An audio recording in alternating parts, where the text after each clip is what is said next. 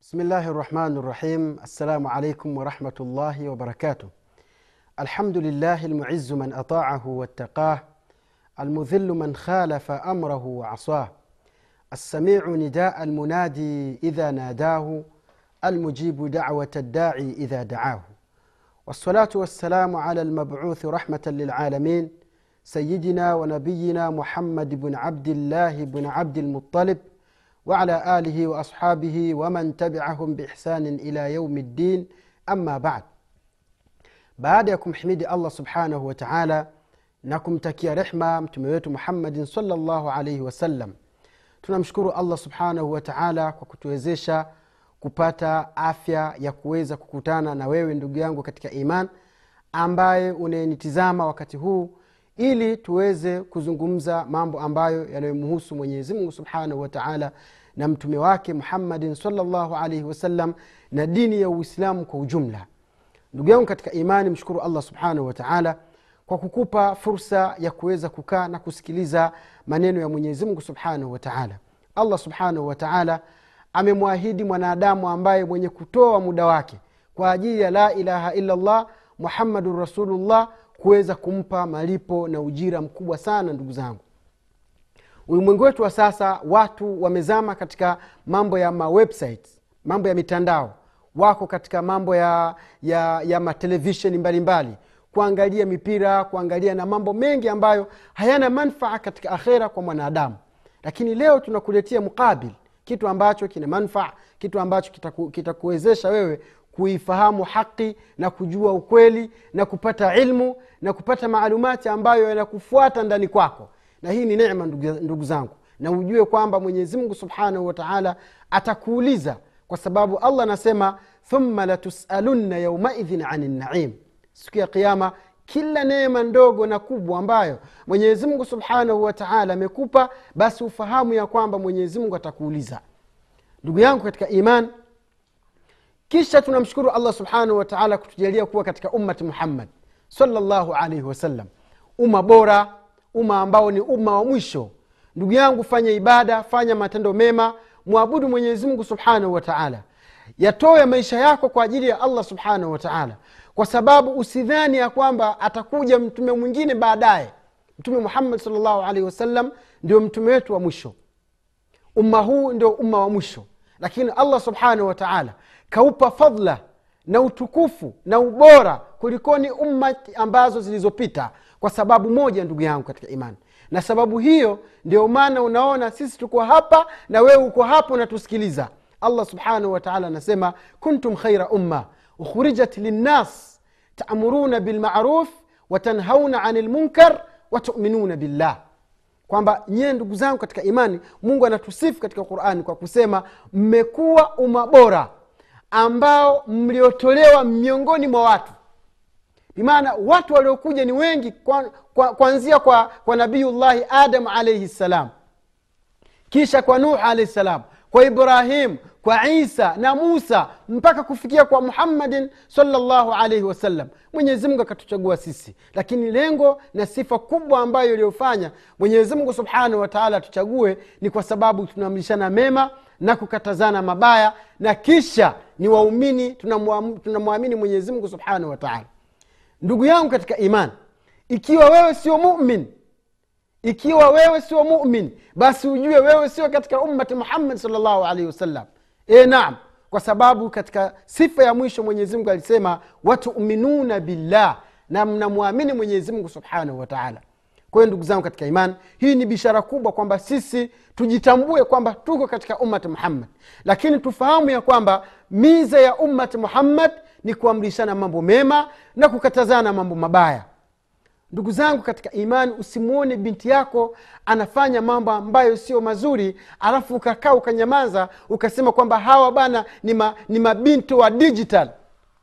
Eh? wasichana hawa ni wasichana wa kimtandao mtandao. Hakuna kimtandao mtandao katika maisha ya uislamu ndugu zangu. Ukimwona anafanya mambo mabaya mnasihi katika njia ambazo zinazoendana na yeye. Baba amnasihi binti yake kwa kuutumia ubaba wake na mama amnasihi binti yake kwa kuutumia umama wake. Vile vile katika vijana wenzangu ukimwona mtoto wako haswali mtoto wako ana sifa kama za wizi mtoto wako ni muhuni ni malaya ameanza kufatafata mabinti za watu mfate mnasihi binti yako. Usiseme kwamba hawa watoto wamenishinda mimi. Mimi siwezi kuwa nasihi bwana. Unajua watoto hao bwana mimi hawanisikii kabisa sasa wewe mtoto wewe huyu ndio mtoto wako halafu hakusikii je mtu mwingine nadhani itakuwa ndio mtihani mkubwa? Kwa hiyo ndugu zangu katika iman tuutumie kwamba muda wetu kwamba sisi kwanza ni ummati muhammad lakini miza yetu kubwa dalili yetu kubwa alama yetu kubwa ni kwa sababu tunaamrishana mema na kukatazana mabaya. Iwapo kama tutakuwa tumeipoteza sifa hii basi tufahamu ya kwamba tutakuwa mbali na ummati muhammad salllahu alaihi wasallam siku ya kiama kuna watu watakwenda kwenye haudh ya mtume salllahu alaihi wasallam. Baada ya kwenda kwenye haudh watakuwa wanahitaji kunywa maji ya haudhi na mtume alaihi salatu wassalam kisha watakuja malaika wataanza kuwapiga viboko wataanza kuwapiga bakora. Mtume alaihi salatu wassalam ni mtume mwenye huruma. Mwenyezimngu kamsifu mtume muhammad salllahu alehi wasalama katika, katika qurani. Bilmuminina raufun rahim kwamba mtume saa salama kwa waislamu kwa waumini ni mwenye upole na ni mwenye huruma. Siku hiyo ataanza kuzungumza kuwambia malaika ashabi ashabi ummati ummati kwamba msiwapige hawa ni katika umma wangu mimi hawa ni masahaba zangu.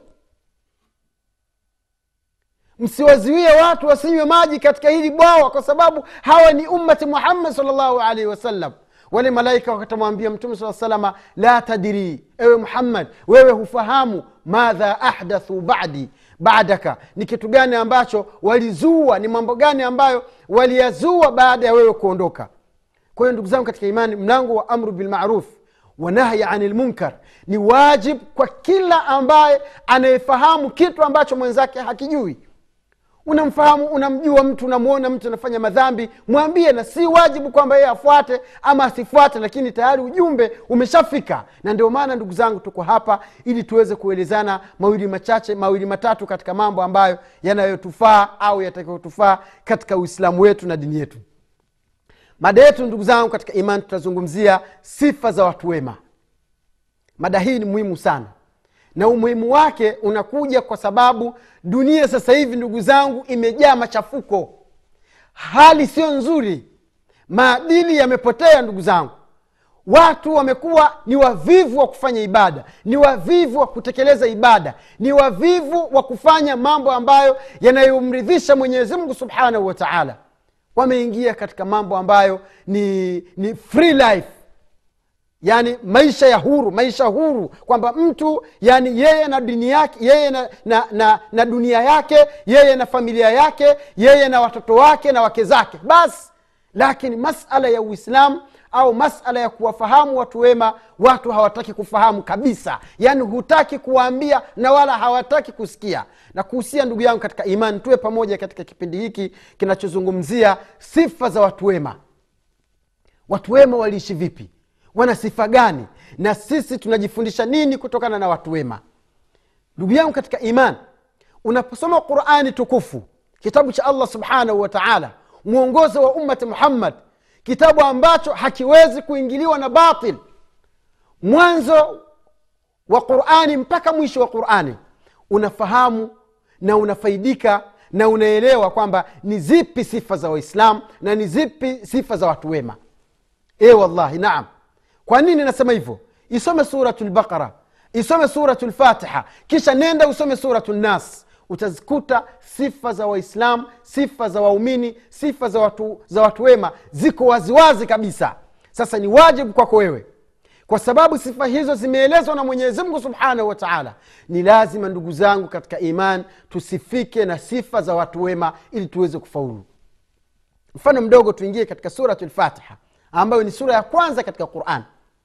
Mwenyezi subhanahu wa taala anasema audhu billahi min ashaitani rajim bismi llahi rrahmani rrahim alhamdulillahi rabi lalamin arrahmani rrahim maliki yaumi ddin iyaka nabud wa iyaka nastain.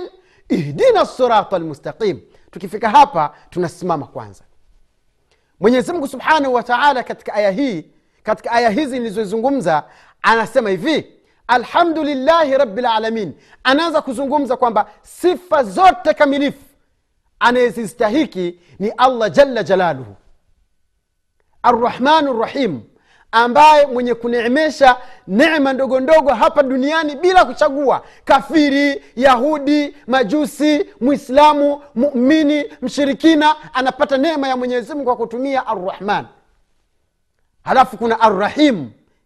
Rehma hizi hakuna watakaozipata isipokuwa ni watu wema ambao tunawazungumzia hapa ewe ndugu yangu katika imani. Katika aya hizi ndugu zangu katika imani mwenyezi mungu subhanahu wa taala anaendelea kuzungumza. Iyaka nabud. Ewe mwenyezi mungu kwako wewe sisi ndio tunakuabudu. Wa iyaka nastain na kwako wewe ndio tunakuomba msaada.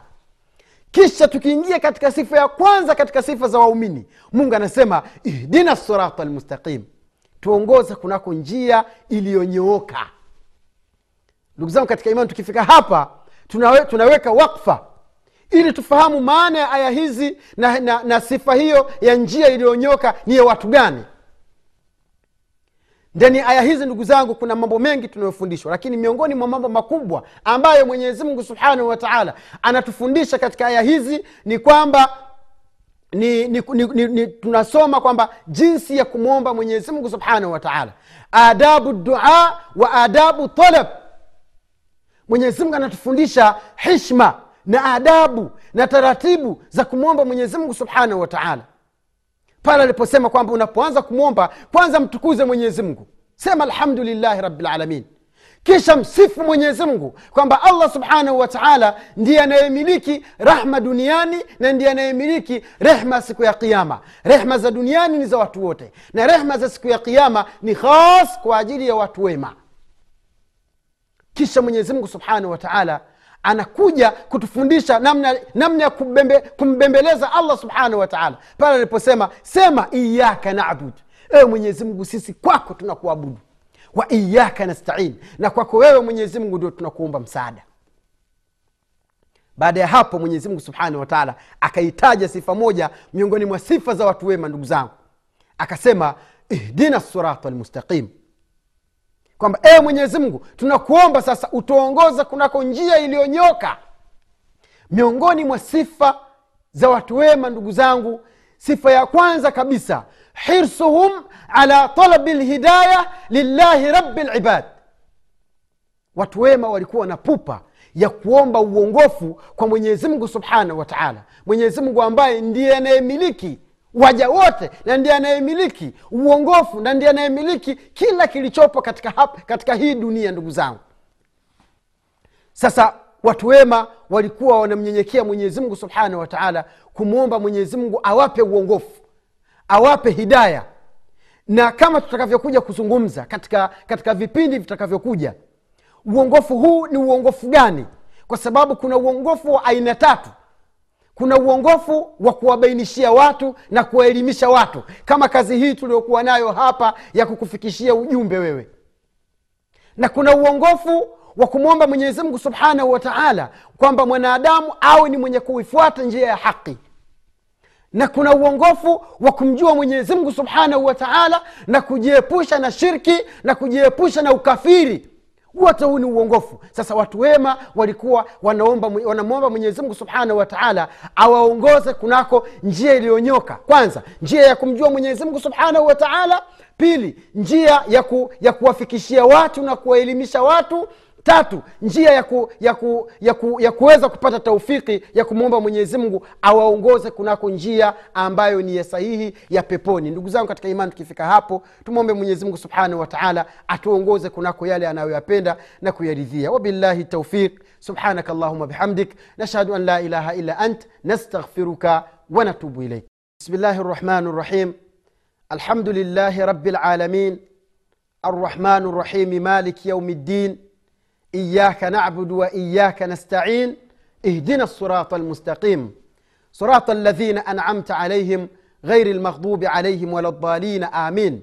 والصلاة والسلام على أشرف الأنبياء والمرسلين سيدنا محمد وعلى آله وأصحابه ومن تبعهم بإحسان إلى يوم الدين أما بعد.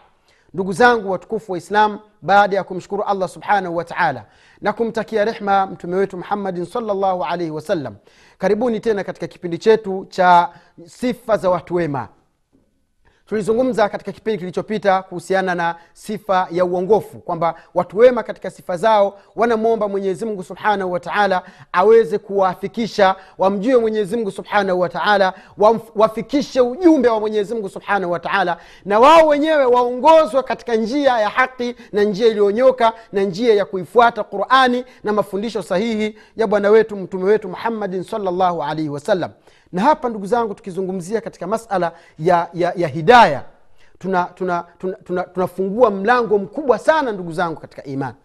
E, naam. Kwa nini nasema hivyo? Kwa sababu wapo watu wengi sana ambao wako katika dawa. Wame, wameelimisha watu wengi wamefundisha watu wengi lakini wao wenyewe bado wana mushkel katika kuufahamu uongofu kwa hiyo bado tunawaambia wamwombe mwenyezimngu subhanahu wataala awape taufiki awape taufiki ya kuijua njia ya haki. Naam kwa nini nasema hivyo? Naomba nitoe mifano kidogo ili labda pengine niweze kufahamu ni watu gani. Kuna watu mpaka sasa hivi wanapigania wanaipigania batil yaani kila wanapoelimishwa kuhusiana na, na haki. Mfano mwenyezimngu amesema hivi mtume salllahu alaihi wasallam amefundisha hivi masahaba radiallahu taala anhum walikuwa hivi wao bado wameng'ang'ania kuwa katika batil.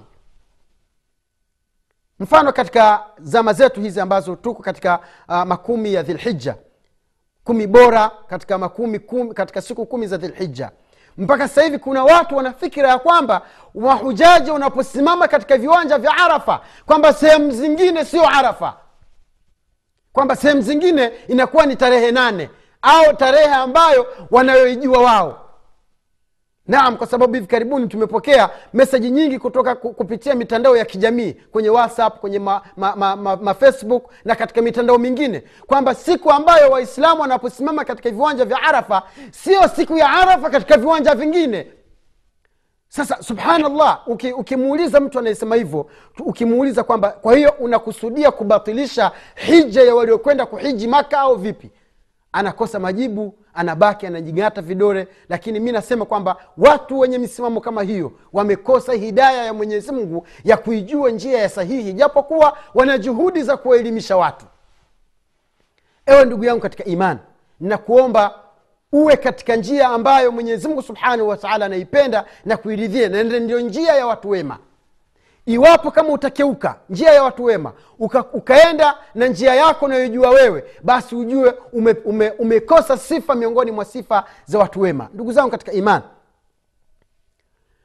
mwenyezimngu subhanahu wataala alimfundisha mtume salllahu alaihi wasallam dua ya kuomba hidaya kwa mwenyezimngu subhanahu wataala na huyu ni mtume wa mwenyezimngu subhanahu wataala mtume ambaye ni atqa nnas jibril alaihi ssalam anamteremkia mtume salllahu alaihi wasallam. Ana malaika wanakuja kumtembelea mtume salllahu alaihi wasallam. Mwenyezimngu subhanahu wa taala amemsifu mtume wetu muhammadin salllahu alaihi wasallam ndani ya qurani na sifa mbalimbali sifa nyingi. Pia mwenyezimngu anamfundisha mtume kwamba ewe mtume bado hujakamilika unatakiwa uombe uongofu kwa mwenyezimngu subhanahu wa taala. Angalia katika salatu mtume alikuwa anasimama usiku anaposwali salatu lwitr basi katika dua katika kunuti mtume sal llahu alehi wa sallam anasema allahumma hdini fiman hadaita. Ewe mwenyezimngu nakuomba uniongoza mimi mtume salllahu alaihi wasallam. Jamani tuzingatie maqamu rasul sehemu daraja cheo cha mtume salllahu alehi wasallam. Lakini bado anamwomba mwenyezimngu allahumma hdini fiman hadaita. Ewe mwenyezimngu nakuomba uniongoze katika wale waja wako uliowaongoza ndugu zangu katika iman mwenyezimngu subhanahu wataala katika quran anazungumza kusema afaman yamshi mukiban ala wajhihi ahdan amman yamshi sawiyan ala siratin mustaqim swali kama hilo ni, ni, ni, ni swali la kutaka wewe mwenyewe ukae na uzingatie. Mungu anasema yule anayekwenda haliyekuwa uso wake ndio ukaukandamiza chini. Haoni njia anakokwenda ni wapi. Ndio ambaye aliyepata uongofu ama yule ambaye tunayemwona kwamba anapita katika njia zilizonyoka njia sahihi. Jawabu ni kwamba wale wanaopita katika njia sahihi ndio waliouongoka angalia mungu anavyowasifu wale watu ashabu lkahfi kwamba ni watu waliopata uongofu wa mwenyezi mungu subhanahu wa taala. Mungu anasema innahum fityatun amanu birabbihim wazidnahum esh wazidnahum huda. Kwamba wale wale watu ashabu lkahfi ukisoma katika suratu lkahfi mwenyezi mungu kaishusha sura nzima kuonyesha kwamba ni sifa gani ambazo walizosifika nazo kwanza walimwamini mwenyezimngu subhanahu wataala baada ya kumwamini mwenyezimngu allah subhanahu wataala akazidi kuwapa uongofu. Kwa hiyo uongofu ndugu zangu ni moja katika sifa za watu wema. Uongofu ni sifa kubwa katika sifa za watu wema. Kwa hiyo usikubali kupotea ndugu yangu katika imani. Jaribu yule mtu ambaye unaimwona kwamba ni shekhe wako ni ustadhi wako yale anayokufundisha basi yawe ni katika yale yaliyofundishwa na mwenyezi mungu subhanahu wa taala na mtume muhammadin salllahu alaihi wasallam kwa sababu mwenyezi mungu na mtume wake ndio njia iliyonyoka ndugu zangu. Angalia ihdina sirata lmustaqim sirata ladhina anamta alaihim katika wafasiri wa qurani wanasema njia ya wale ambao mwenyezi mungu subhanahu wa taala amewaneemesha asema min alambiyai min alnabiyina walambiya walsalihin washuhada mungu anatafsiri aya hii katika, katika, katika aya nyingine ndani ya qurani. Mwisho anasema wahasuna ulaika rafiqa. Hao ndio marafiki wazuri. Mitume wa mwenyezimngu subhanahu wa taala manabii wa mwenyezimngu subhanahu wataala watu wema eh? wale waliokufa katika vita waliokufa katika jihadi wewe unamwomba mwenyezi mungu kila siku swala tano mwenyezi mungu akuongoze. Pengine ndugu yangu katika imani hujui kwamba unachokiomba ni nini lakini fahamu ya kwamba unachokiomba unaomba mwenyezi mungu akupe hidaya. Na hidaya iliyokuwa sahihi ni hidaya ya kumjua mwenyezi mungu na kumjua mtume muhammad salllahu wasalama na kufuata vile ambavyo walivyotuamrisha sisi na kufuata vile ambavyo walivyotufundisha ili tuweze kufanikiwa na tuweze kuingia katika pepo ya allah subhanahu wataala ndugu yangu katika imani kwa nini watu wema walizingatia walifanya pupa ya kuwa ya, ya, ya, ya, ya kuwa na, na, na, na sifa za kumwomba mwenyezimungu subhanahu wataala awape uongofu? Kwa nini? Mwenyezimngu subhanahu wataala anazungumza kwamba wale watu wenye uongofu ndio watu watakaoingia peponi na ndio maana watu wema wakazidi sana wakawa na sifa ya kumwomba mwenyezimungu subhanahu wataala awape hidaya mungu anasema katika qurani fariqun hada. Eh? fariqun hada wa fariqun haqa alaihim dhalala mungu anasema katika watu wa duniani wapo makundi mawili kuna kundi ambalo walikubali kuifuata qurani wakakubali kumfuata mtume wakakubali kufuata mafundisho sahihi ya bwana wetu mtume wetu muhammadin salllahu alaihi wasallam. Faausafahum llahu subhanahu wataala fi lquran mwenyezimungu akawasifu katika qurani biannahum fariqun hadha kwamba ni kundi ambalo lililoongoka. Tumwombe mwenyezimungu subhanahu wataala mimi na wewe ndugu zangu katika iman atuweke kuwa katika kundi hilo lililoongoka wa fariqun haqa alaihim dalala na kundi lingine wakaikataa qurani kabisa. Hawataki kuisikia qurani wengine wakaikataa sunna. Hatutaki kusikia kitu kinachoitwa sunna. Tukiifuata sunna tutaacha maulidi tutaacha kuwatukuza mashekhe tutaacha, tutaacha kufanya shirki. Wakaiacha sunna kabisa ya mtume muhammadin salllahu alaihi wasallam. Fahaqa alaihim dalala basi ikawa inastahiki kwao wao wapotee ewe ndugu yangu katika imani ni fursa kwako wewe. Ufahamu sifa za watu wema ili uweze kuwa nao ndugu zangu.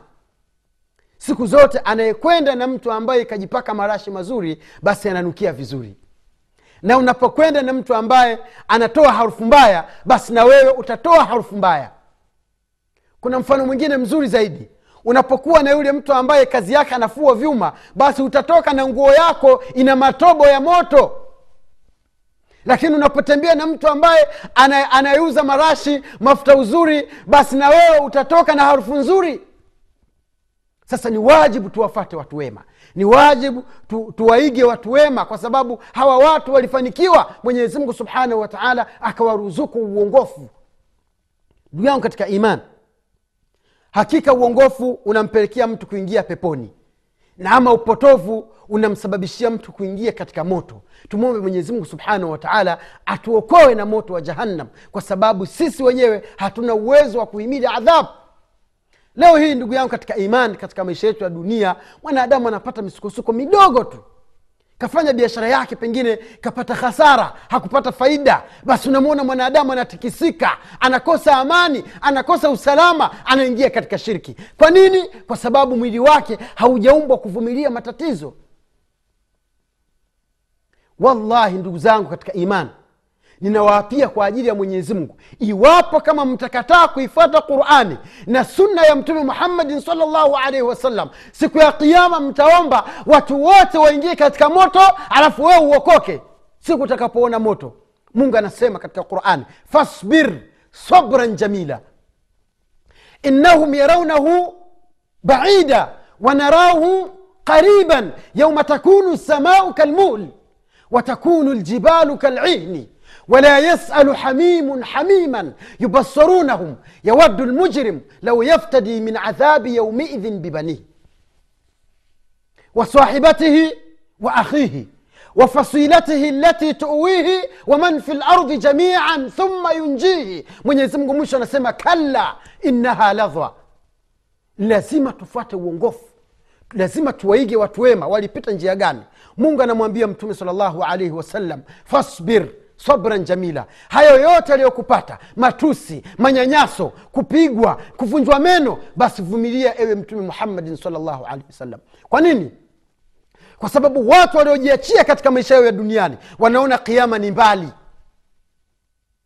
Wanarahu qariban na sisi mungu anasema na sisi kiama tunakiona kiko karibu. Mungu anaanza kutaja sifa na vitisho vya siku ya kiama yauma takunu samau kalmuhli siku ambayo mbingu itakuwa ni kama vile chakula kilichomezwa halafu kikatemwa. Watakunu ljibalu kalihni na milima itakuwa ni kama vile pamba ambayo iliyosambazwa haina thamani mawe yanapeperuka ndugu zangu kama vumbi. Wala yasalu hamimun hamima hakuna mtu atakayeuliza mpenzi wake rafiki yake sijui frendi wake sijui vitu gani kila mmoja atakuwa na mambo yake yanamuhusu siku ya kiama yubasarunahum mungu anatoa anasema wataonana siku ya kiama kama mtu ulikuwa namjua mfano kama shekhe wangu shekhe yasini mwenyezimungu ampe maisha marefu katika taa ya mwenyezimungu subhanahu wataala ntamwona shekhe yasini yule namwona kama ulikuwa unamjua mama yako siku ya kiama utamwona mama yako. Yubasarunahum kisha mungu anasema yawaddu lmujrimu atatamani atapenda mtu mwovu ambaye aliyekataa uongofu na kuwa katika, katika, katika jahazi la watu wema. Lau yaftaji min adhabi yaumidhin bibanihi kwamba siku ile basi awatoe watoto wake zawadi. Wasahibatihi wa banihi na mke wake amtoe zawadi ili apone yeye. Mwisho kabisa mungu anamalizia kwa kusema waman fi lardhi jamian thumma yunjihi. Kisha mtu anatamani watu wote wa duniani awatoe kwa mwenyezi mungu waingie motoni aokoke yeye. Ndugu zangu katika imani siku ya kiama hakuna atakayeongoka isipokuwa atakayekuwa na sifa za watu wema. Tujitahidi kuiga kwa watu wema. Tujitahidi kuwa na sifa za watu wema ndugu zangu. Kwa haya machache tumwombe mwenyezi mungu atujalie kuwa katika waja wake wema. Wabillahi taufiq wassalamu alaikum warahmatullahi wabarakatuh بسم الله الرحمن الرحيم السلام عليكم ورحمة الله وبركاته الحمد لله رب العالمين والعاقبة للمتقين ولا عدوانا إلا على الظالمين والصلاة والسلام على المبعوث رحمة للعالمين سيدنا محمد وعلى آله وأصحابه ومن تبعهم بإحسان إلى يوم الدين أما بعد بعد يكم حميد الله سبحانه وتعالى na kumtakia rehma mtume wetu muhammadin salllahu alaihi wasallam na kuhusieni ndugu zangu pamoja na kumwogopa mwenyezimngu subhanahu wataala allah subhanahu wataala akatujalie kukutana tena katika halaka yetu nyingine ya kipindi hiki kizuri kabisa kinachokujia uh, cha sifa za watu wema ndugu zangu katika iman tumezungumza katika kipindi kilichopita kuhusiana na siku, za, siku ya kiama vitisho vyake na hali ambayo watu watakuwa nayo kwamba mtu atamwona mama yake mtu atamwona baba yake mtu atamwona binti yake atamwona mwanaye anayempenda mtu atamwona mpenzi wake ambaye ndiye anayemtegemea katika dunia badala ya mwenyezi mungu subhanahu wataala na haya ni makosa ndugu zangu lakini siku hiyo atatamani amtoe ili aokoke yeye lakini mwisho mwenyezimungu subhanahu wataala anasema kwamba hakika huo ni moto kalla innaha ladha nazaatan lishawa. Kwamba huo ni moto ambao mtu anapoingizwa basi ngozi ya mwili yote inatoka ina, ina, ina ndugu zangu katika imani. Na, na huu ndugu zangu ni, ni, ni, ni, ni kilele cha kuogopa mwenyezimungu subhanahu wataala kwamba mwislamu mumin anatakiwa afahamu hivyo kwamba anachokifanya sio sahihi ni makosa. Hakika mafanikio ni kwa mtu ambaye mwenye kuifuata njia ya watu wema. Ndugu zangu katika imani tuingie katika safina katika meli za watu wema ili tuweze kufanikiwa.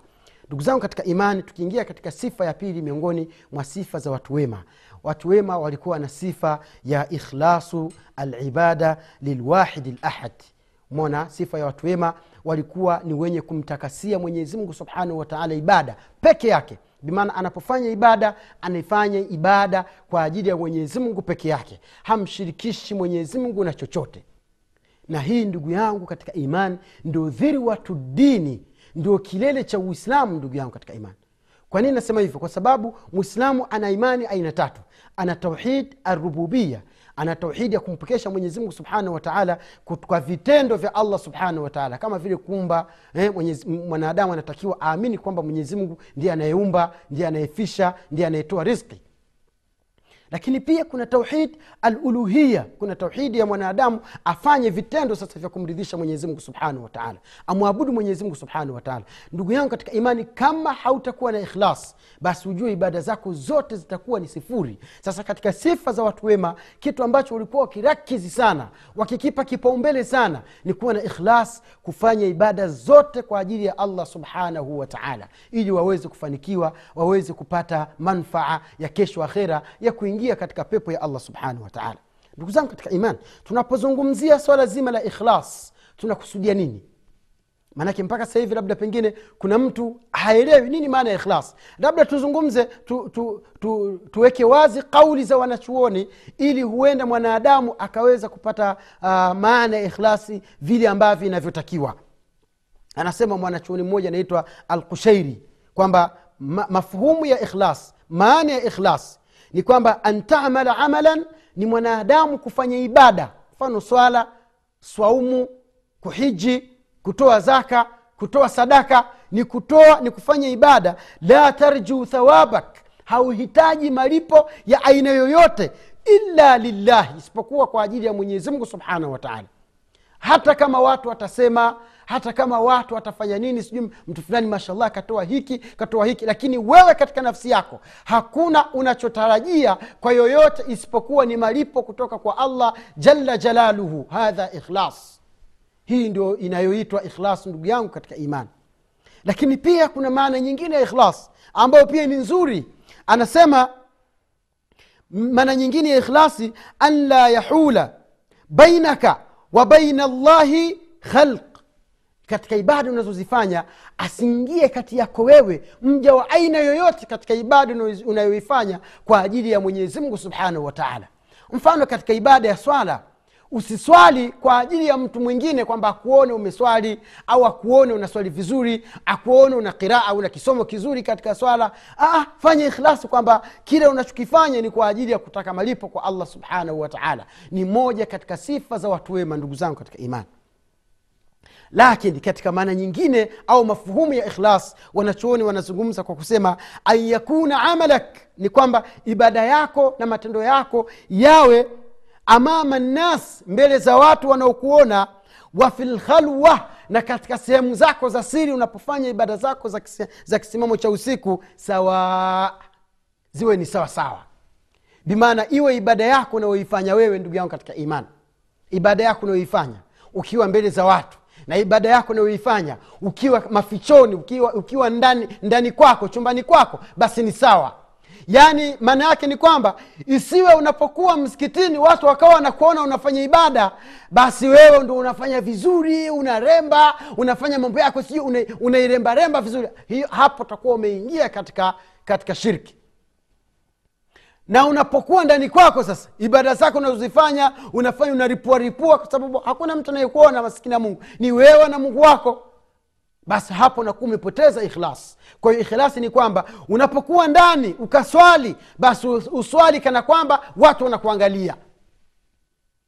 Na unapokuwa msikitini unaswali basi uswali kana kwamba uko peke yako. Hadha hadha huwa likhlas hii ndio ikhlas ndugu yangu katika imani sasa watu wema walivamia sifa hii wakaishika vizuri hawakutaka kuipoteza kwa sababu ni moja katika sharti za kusuhi ibada. Sharti za kusuhi ibada ndugu zangu ziko tatu. Sharti ya kwanza alislam. Lazima uwe mwislamu halafu ndio ibada zako zi, zikubaliwe. Lakini sharti nyingine ya pili ni alikhlas. Ufanye ibada kwa ajili ya mwenyezi mungu subhanahu wa taala. Na sharti ya tatu almutabaa ibada yako nayoifanya iwe ni katika ibada zilizofundishwa na mtume salllahu alaihi wasallam usijifanyie fanyie ibada tu ndugu zangu. Aa, ibada zote ni lazima ziwe katika system ziwe katika mfumo mmoja peke yake. Mfumo wa mwenyezimngu subhanahu wa taala au mfumo wa mtume salllahu alaihi wasallam aliokuja kutufundisha kutusomesha namna ya utekelezaji wa ibada. Ndugu zangu katika imani kwa nini watu wema walisifika na sifa ya ikhlasi katika ibada zao? Kwa sababu mwenyezimungu subhanahu wataala anasema hivi sababu ya kwanza mwenyezimungu subhanahu wataala anazungumza katika qurani kwa kusema walakad uhiya ilaika ewe mtume wa mwenyezimngu hakika umefikishiwa wahai wewe umeletewa wahai ewe mtume muhammadin salllahu alaihi wasallam wa ila ladhina min qablik na wale watu waliokuja na wale manabii waliokuja kabla yako wewe mitume wote waliokuja kabla yako wewe pia waliambiwa wakaelezwa wakafahamishwa. Lain ashrakt kwamba laiti ikitokea ukafanya ibada ya shirki ukamshirikisha mwenyezi mungu katika ibada zako ukafanya ibada ili watu wakuone watu wakuangalie ili mwenyewe ijabu nafs nafsi yako iona kubwa kwamba watu wanakuangalia basi mwenyezi mungu anatoa ahadi kwa kutumia nunu taukidi layahbitanna amaluka ibada zako zote zitapromoka ibada zako zote zitabatilika. Kisha anasema uh, walatakunanna min alkhasirina na utakuwa miongoni mwa watu wenye hasara. Kisha mungu akatoa maelekezo mazuri. Angalia mwenyezi mungu akawatangazia watu ikhlas kwamba ni moja katika sababu za kufanikiwa. Faalana llahu subhanahu wataala ana likhlas min asbabi najah kwamba ikhlas ni katika sababu za kuokoka. Mungu anasema bali llah isipokuwa mwenyezi mungu peke yake. Faabud mwabudu allah subhanahu wataala mwabudu mwenyezi mungu peke yake. Usimshirikishe na chochote. Wakum min ashakirin na uwe ni miongoni mwa waja wenye shukurani. Allahu akbar.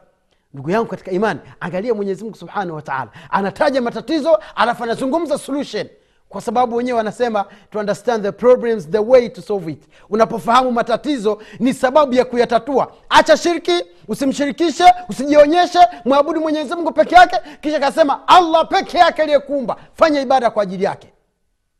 Unapofanya ibada kwa ajili ya mwenyezi mungu subhanahu wataala mungu anatoa zawadi. Utakuwa katika waja wenye shukurani.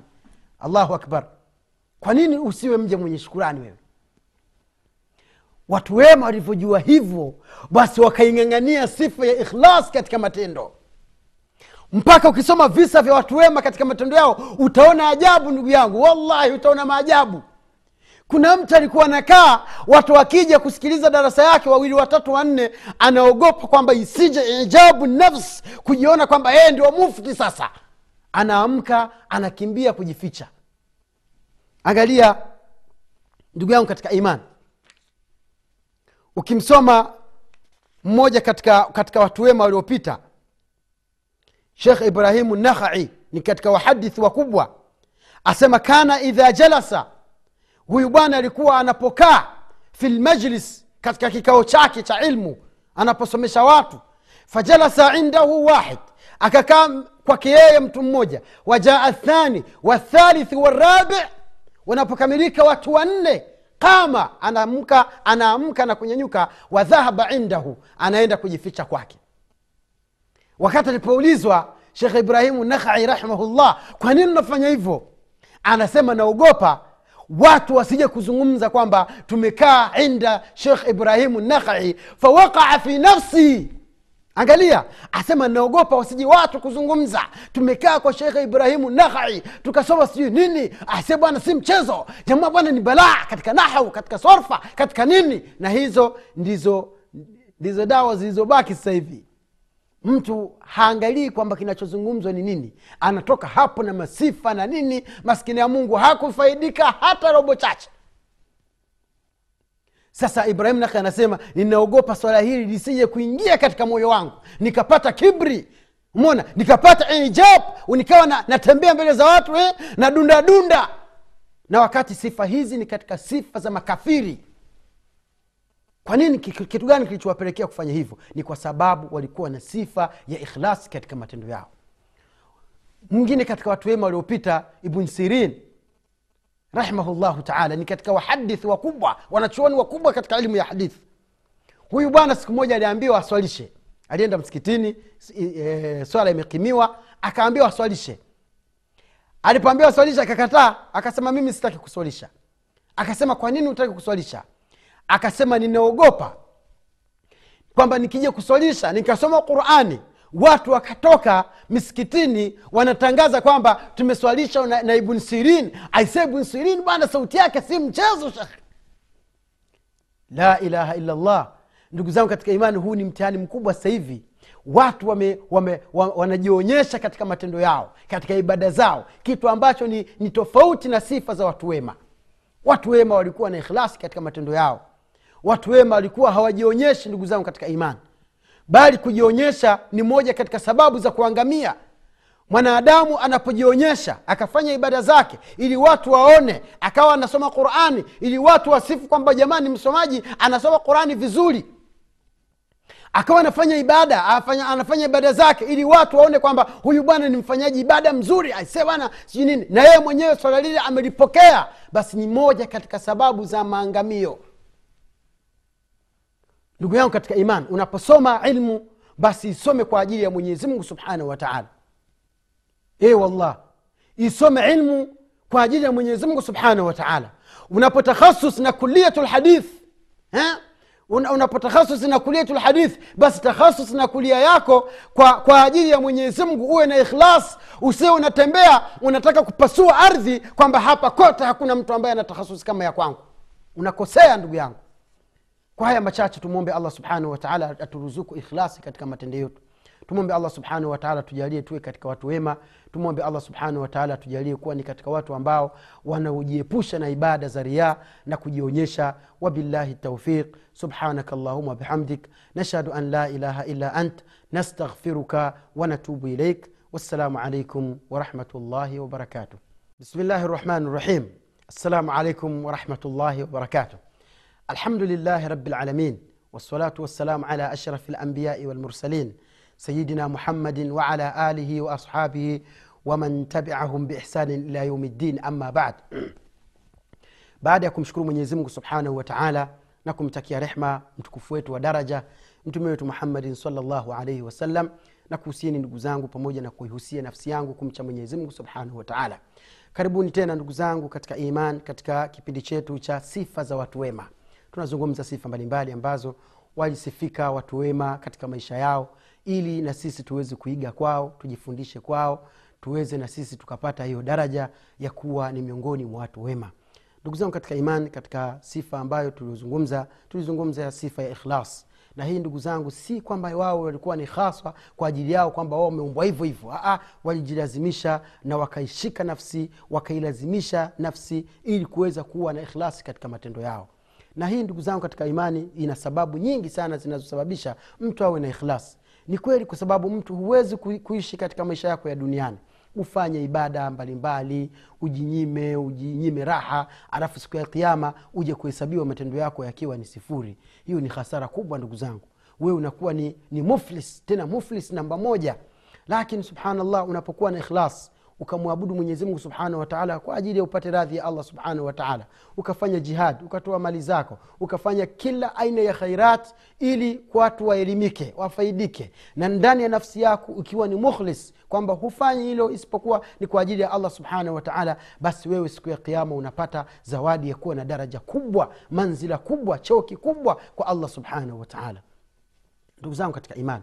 Kuna hadithi ambayo ni hatari sana kwa watu wanaohifadhi quran na watu ambao ni maduati ni wanachuoni na pia na watu ambao ni wenye mali na watu wenye kupigana jihadi.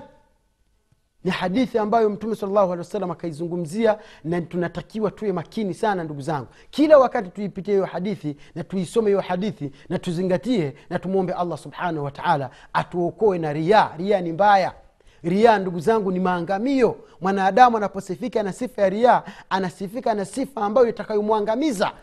Mwanadamu anapokosa katika sifa ya ikhlas anakuwa anaenda anaenda anakwenda hovyo.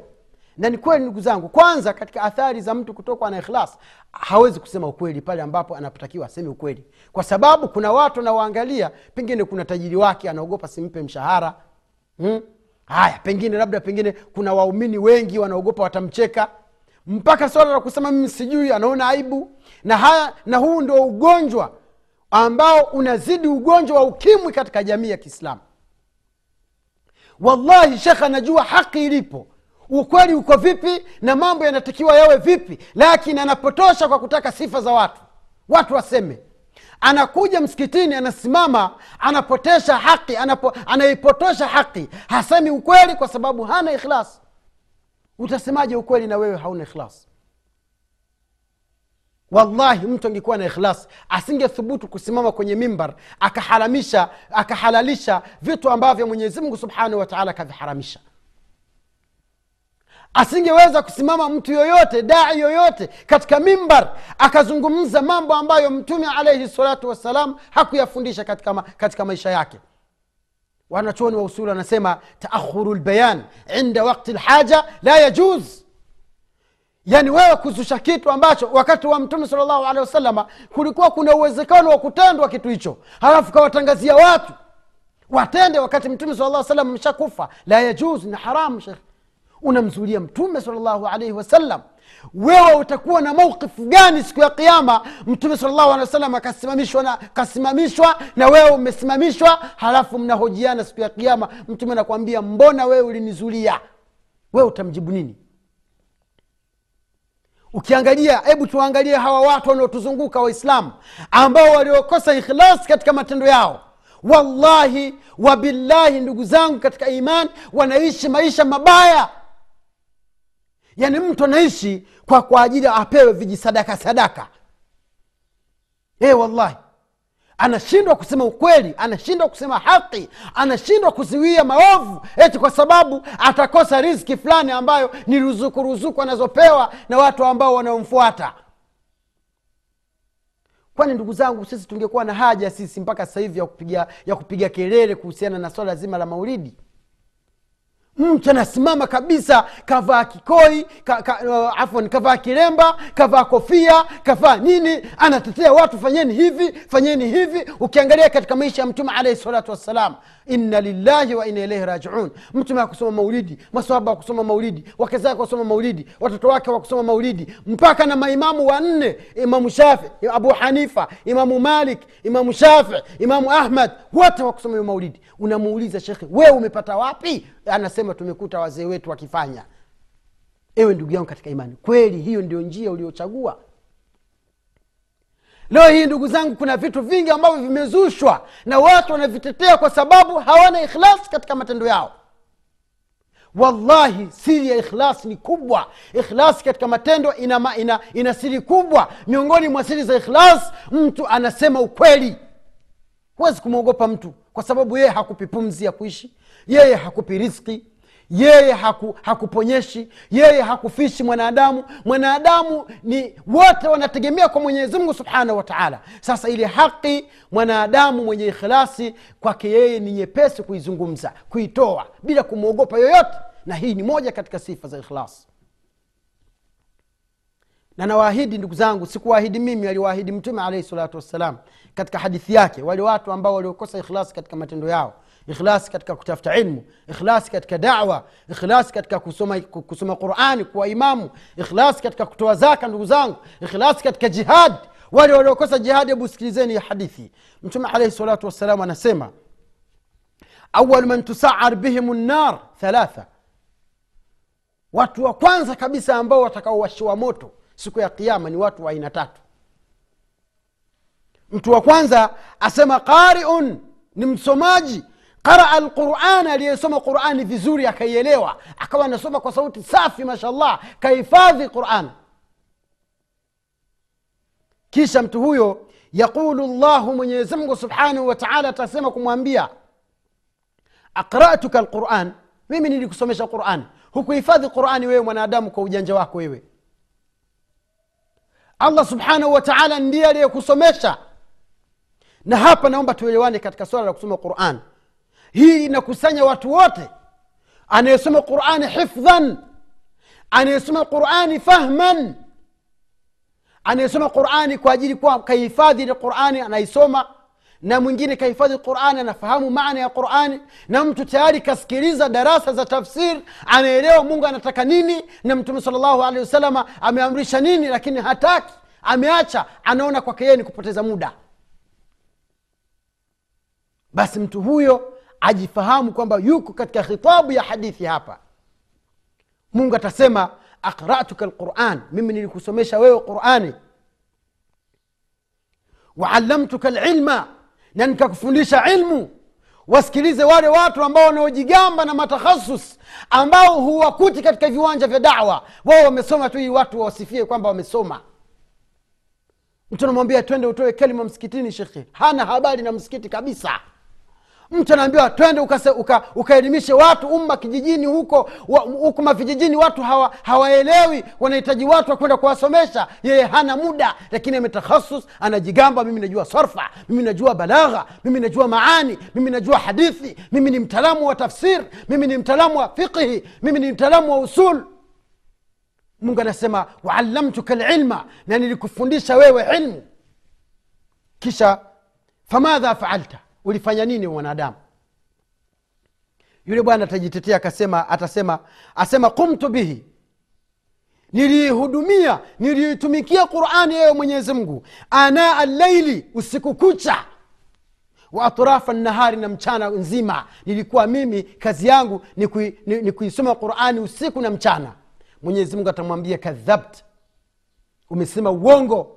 Wa, wa, na malaika watasema kadhabta. Umesema uongo isipokuwa ulisema uliisoma qurani ukajifundisha ilmu ukatoa zaka ukatoa sadaka ili watu waseme kwamba wewe ni msomaji na ili watu waseme wewe ni mwanachuoni na ili watu waseme wewe kweli ni mtoaji.